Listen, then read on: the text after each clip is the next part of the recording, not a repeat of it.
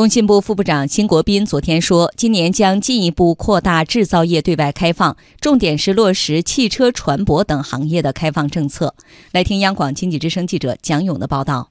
去年六月，我国发布新版外商投资准入负面清单，清单比二零一七年版减少了十五条，进一步缩小外商投资审批范围。这其中，制造业的大幅开放受到外界关注。例如，汽车行业取消专用车、新能源汽车外资股比限制；二零二零年取消商用车外资股比限制；二零二二年取消乘用车外资股比限制，以及合资企业不超过两家的限制。通过五年过渡期，汽车行业将全部取消限制。此外，船舶行业和飞机行业也取消了外资限制。工信部副部长辛国斌昨天说，今年将进一步扩大制造业对外开放，重点是落实汽车、船舶等行业的开放政策。扩大高水平的开放合作，要全面实施准入前国民待遇加负面清单的管理制度，按照既定的时间表，稳步的来推进汽车、船舶、飞机等行业的对外开放。那么，以“一带一路”为重点，务实的促进装备制造和国际的产能合作。